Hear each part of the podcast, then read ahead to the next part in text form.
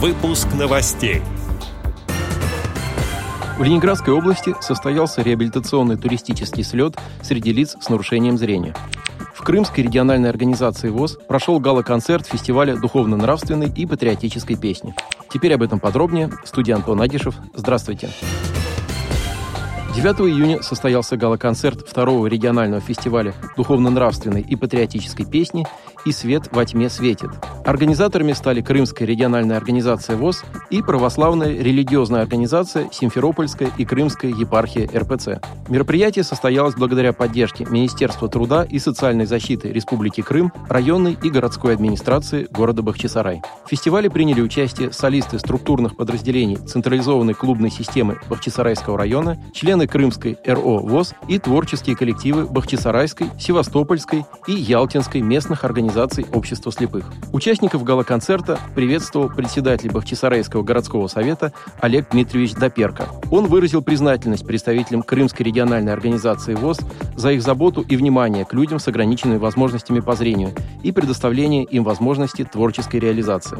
На фестивале прозвучали как известные композиции, так и трогательные авторские песни. В завершении мероприятия Олег Доперко поблагодарил всех участников, вручил памятные подарки и отметил, что благодаря таким мероприятиям люди, не видящие мир глазами, чувствуют его, живут полноценной жизнью. Посмотреть полную версию гала-концерта можно, пройдя по ссылке, размещенной на сайте ВОЗ в разделе «Новости регионов».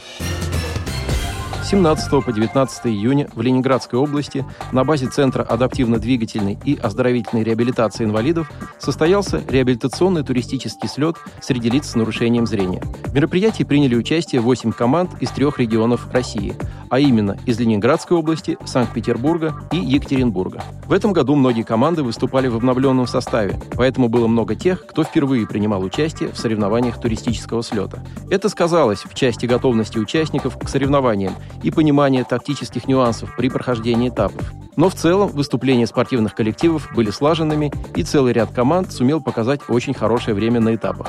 Также впервые в Ленинградской области был проведен турнир по волейболу среди незрячих. Отметим, что правила игры были разработаны несколько лет назад специалистами КСРК ВОЗ.